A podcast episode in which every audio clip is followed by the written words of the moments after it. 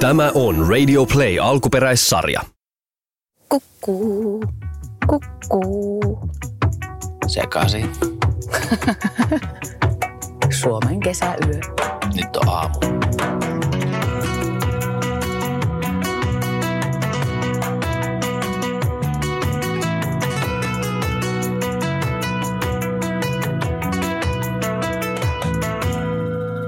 Kello on 5.21 ja ollaan juuri herätty Ranssissa täällä Repoveden kansallispuistossa tai Liepeillä.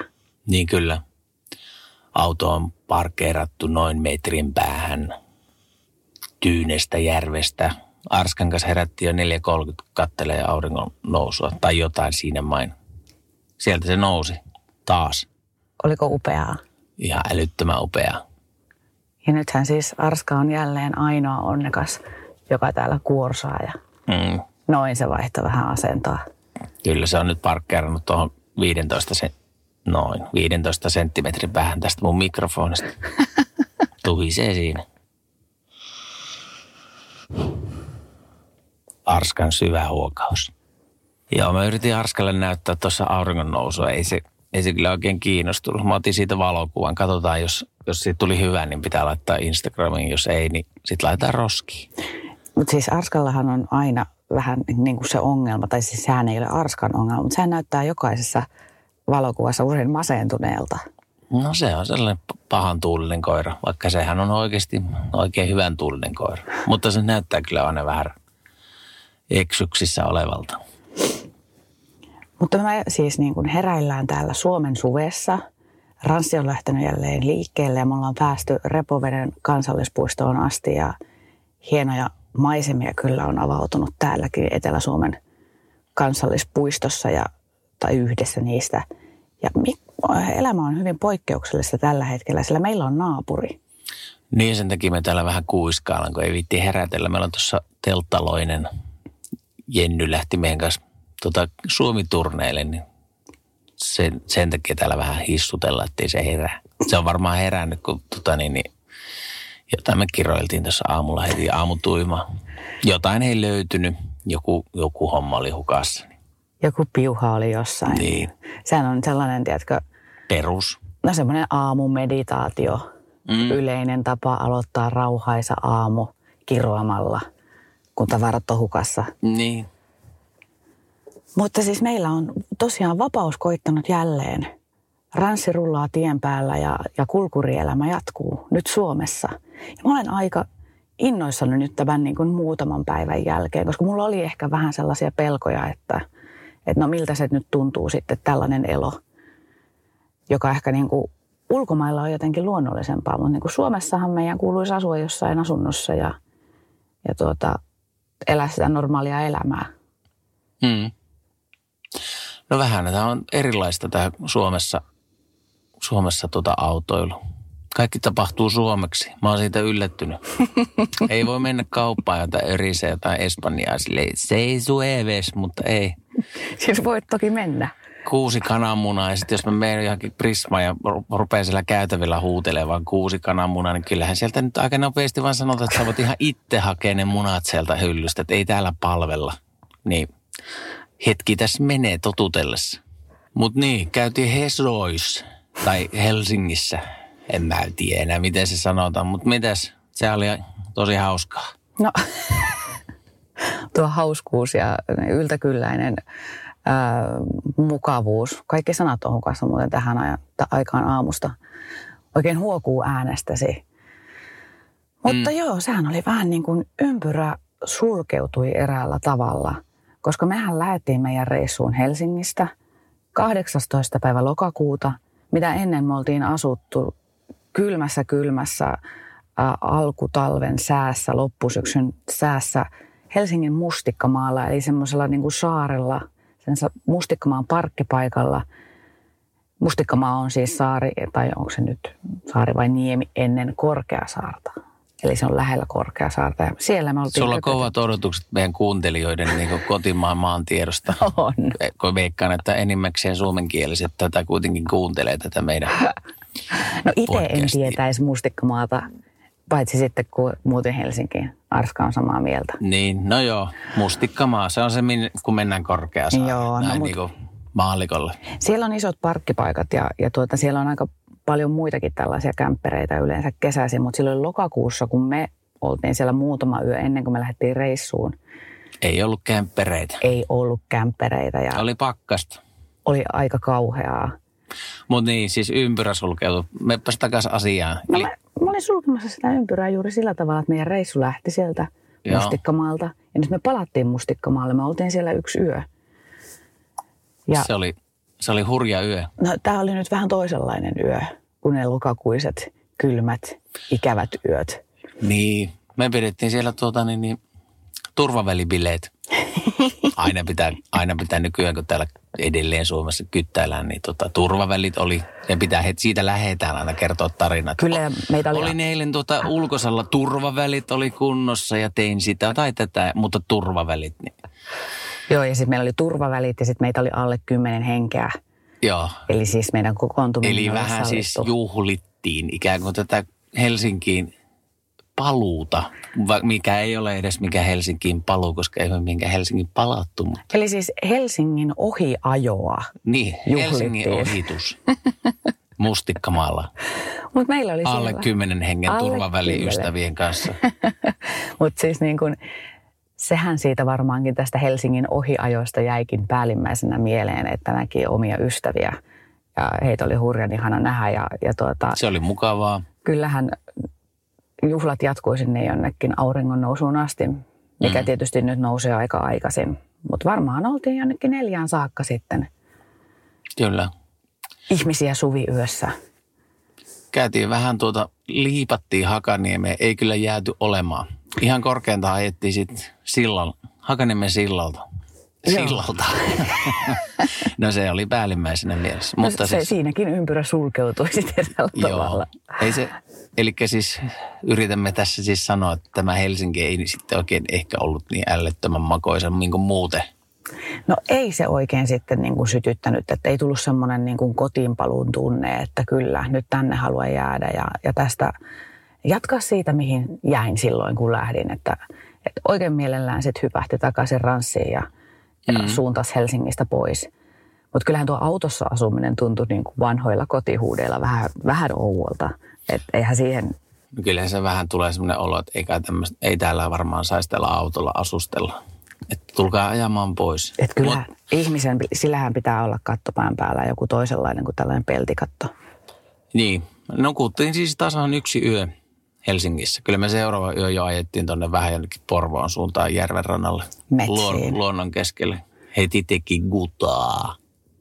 No siis me ollaan sen verran metsittyneitä ihmisiä, että ei meitä enää niin kuin saa lähelle sitä sykkivää oravan pyörää. Ja itselläni tästä oravan pyörästä aika hieno symboli kohoaa siellä Pasilassa Yleisradion linkkitorni, joka kerran silloin kun on mennyt niin kuin sinne mediahommiin töihin, niin sehän oli niin kuin hieno symboli. Mutta nyt se selvästi niin kuin symboloi vähän liikaa sitä sellaista, sitä No sitä kuuloista, kuuluisaa oravan pyörää, mikä sieltä nyt on taakse jätetty, niin ihan heti ei kyllä meikäläistä saa sinne vielä palaamaan. Että jos tässä vaan keksii jotain muuta elämällensä, niin mieluummin katsoo sitten niitä vaihtoehtoja vielä, jonkun tovin. Sehän on semmoinen Mordorin torni. Sillä nimellä me ollaan poikaan kanssa sitä aina kutsuttu. Sauronin silmä siellä tuijottaa. Mutta niin, yhteenvetona varmaan tämän sekavan höpötyksen päätteeksi voi todeta, että oli mukava nähdä ystäviä, mutta muuten Helsinki ei oikein tarjonnut mitään miellyttävää.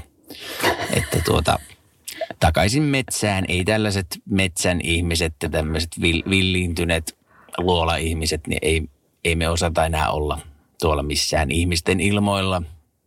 Olemme epäsosiaalisia, emme puhu, emme peseydy, emmekä muutenkaan viihdy ihmisten ilmoilla. Onko näin? No siis veit, veit täysin sanat suusta. Saatoin, saatoin ehkä hieman liioitella, mutta tota, noin niin kuin suunnilleen pähkinänkuoressa.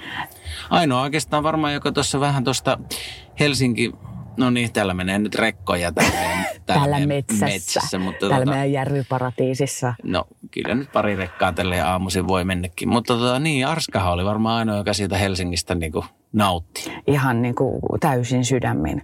Ritva-koira. Arska pääsi takaisin tuttuun koirapuistoon Tervasaaressa ja me oltiin siellä Arskan kanssa vähän niin kuin kahdestaan hetki.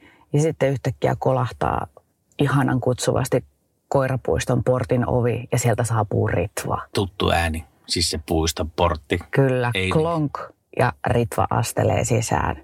Neljävuotias vesikoira, joka pistää Arskan pään ja maailman aivan sekaisin. Ja sitten kirmattiin ilmeisesti. Joo. Sitä, sitä iloa oli ilo seurata, jos nyt muuten tuosta Helsingistä ei itse niin syttynyt.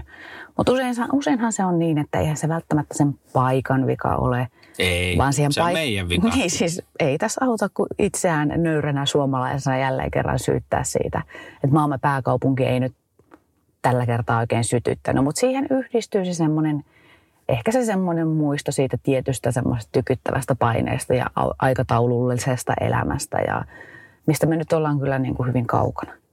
Kyllä, mulla tuli ainakin neljä infarktia tuossa heti, ja kun näki, näki tuon Sauronin tornin Pasilan. Sauronin torni, Mordorin silmä, Niin. mitä näitä nyt on.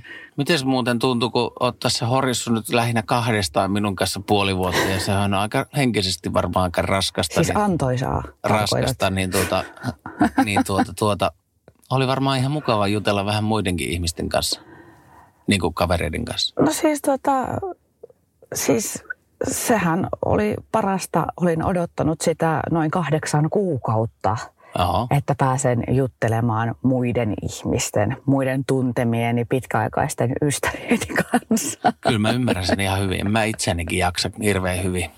Siis tosiasiassahan me puhutaan lopulta sinun kanssa vaan nämä podcastit, että tämähän on mennyt tällaiseksi niin kuin, niinkin metsittyneeksi metsän kansa, Mm. kansalaisuudeksi, että ei tässä jaksa enää edes paljon keskustella keskenään. Murahdellaan ja kolistellaan keppejä toisiinsa ja Juuri näin. kommunikoidaan. Joo, mutta siis oli kyllä erittäin ihana nähdä ihmisiä ja nyt on ihan ihanaa, että tuo yksi telttaloinen on täällä mukana, niin tuota, tavallaan tämä sosiaalisuus seuraa meitä vielä hetken aikaa. Mutta huomas kyllä myös sen, että aika moni kavereista ja ystävistä, joiden kanssa jutteli, niin oli alkanut vähän niin kuin pohtia näitä samoja juttuja, mitä me käytiin jo niin kuin viime syksynä ja viime kesänä läpi, että mikä niin kuin elämässä on oikeastaan tärkeintä. Mm-hmm. Ja tähän tietysti johtaa nyt tämä meidän poikkeustila-aikamme ja kuuluisa korona, josta ei, niin kuin, ei päästä yli eikä ympäri. Ai mä ajattelin, että me otetaan kreditit siitä, että me ollaan toimittu sataprosenttisesti inspiraation lähteenä, koska mehän ollaan siis ennen kaikkea inspiraation lähde. Ai ja, tai siis influenceriko En, tarkoitatko? en mä noista hommista tiedä mitään. Mutta siis selvästi nämä ajat, ja kyllähän tämä nyt on ihan yleisestikin tiedossa, että on saanut ihmiset pohtimaan, että, tuota, että kas kun yhtäkkiä onkin aikaa vähän enemmän, että mitäs tässä niin kuin, tai ollaan kotona vähän enemmän ja perheen ja läheisten ihmisten kanssa enemmän, että mitäs tässä nyt oikeastaan elämältä haluaakaan, että, että tarviiko sinne nyt mennä sinne niin kuin kuuluisaan ihmismyllyyn, Dragmülle, eikö sen nimi oli saksaksi, Oravan pyörä. oravan pyörään niin kuin polkemaan sitä samaa tahtia, mitä tässä nyt sitten ehkä ennen tuota viruspandemiaa oli. Niin näähän on ihan niin kuin, meidän se sanoa silleen, käyttää vähän huonoa sanaa, mutta joo, käytän sen silti, niin kuin terveitä merkkejä sairaassa maailmassa.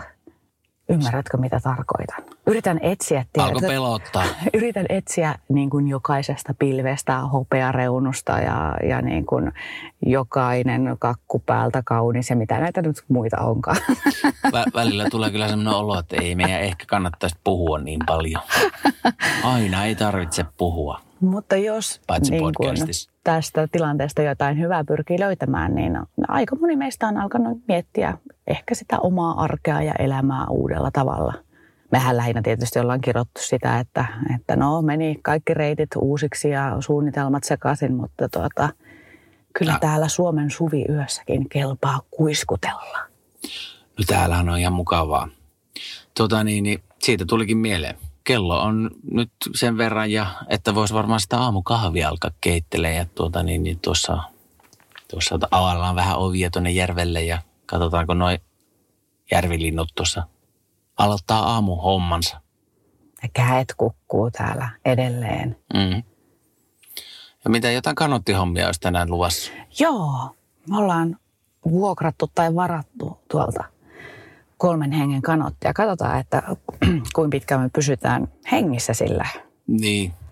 Kolme henkeä ja koira yhteen kanottiin ja lähdetään vetämään vähän, onko se nyt sitten repovesi vai onko ne pienempiä järviä. Katsotaan, minne eksytään. Sehän tässä niin kuin on parasta tässä kanottielämässäkin. Ei ainoastaan van elämässä, vaan myös kanottielämässä. Kokemusta on. Koskaan ei voi tietää, mihin päätyy. Onko kanottikokemusta? Jonkin verran on kanottikokemusta, joo. No mullakin on kyllä. Lapin vesistä enimmäkseen, että nyt, nyt on mahtava päästä myös tänne niin kuin etelän vesiin kanot, kanotoimaan. Kyllä, kyllä. Olen täällä kerran käynyt vähän kajakoimassa joskus, mutta siitä on kyllä aikaa, joten en, en rupea niin kuin mitenkään tuossa niin kuin jo nyt en, en tuuleta etukäteen. Katsotaan, jos tullaan kuivin jaloin takaisin, niin sitten ehkä pienet välituuletukset on paikallaan. Pitäisikö tässä kuitenkin niin kuin ennen reissua ottaa silleen niin kuin se perus milleniaalin työkalukäyttö ja katsoisi YouTubesta, että how to kanoe, mm. miten kanotoidaan, miten melotaan. Muistaakseni silloin, kun mentiin kaverin kanssa sinne, tuota, mehän tehtiin semmoinen Ounasjoella semmoinen melkein, no reilu sata kilsaa kanotoitiin. Kummallakaan ei ollut hirveästi kokemusta. Katottiin YouTubesta kyllä, että tämä hommahan menee ihan kuinka vaikeaa se nyt sitten on. Se, joka istuu takana, sohii siellä jotain ohjailee ja se, joka istuu edessä, niin tuota niin... niin Tekee kaiken työn. Ei. Nyt kato se, kato nyt se YouTube-video. No mutta joo, kyllä. Siis kuten kuulette, niin ei voi koskaan tietää, mihin päätyy. Että tota, ehkä me nyt mennään ensin, Otsikoihin. päädytään YouTubeen ja sen jälkeen toivottavasti ei jonkun repoveden pienen järven pohjaan. Ei, kato kun liivit ja kaikki. Arskallakin muuten on liivit. Joo, päästään vihdoinkin käyttämään. Liivejä on nyt kuljetettu 15 000 kilometriä ympäri Euroopan, että nyt täällä Suomessa sitten taas tälle voisi tulla käyttö Arskan liiveille. Näetkö jo tuon Innon Arskan silmissä, jotka ovat kiinni? No ei se koskaan tiedä, mitä on edessä. Se on se koiran elämän paras puoli. Ei tiedä mistään mitään. Ottaa vaan sekunnin kerralla. Hyvä koirat. Siitä meillä on paljon opittavaa.